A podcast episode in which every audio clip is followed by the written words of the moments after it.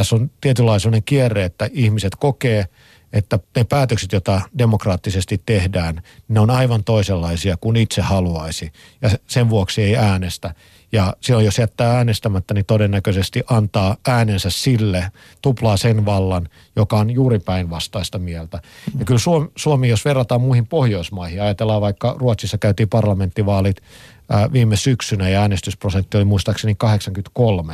Ja meillä on hitosen yli 60. Että kyllä sillä lailla meidän niin tämä parlamentaarinen demokratia jollain tavalla on kriisissä verrattuna muihin pohjoismaisiin esimerkiksi. Mm. Ihmiset ei osallistu, ihmisiä semmoista uskoa, että politiikan kautta voidaan vaikuttaa.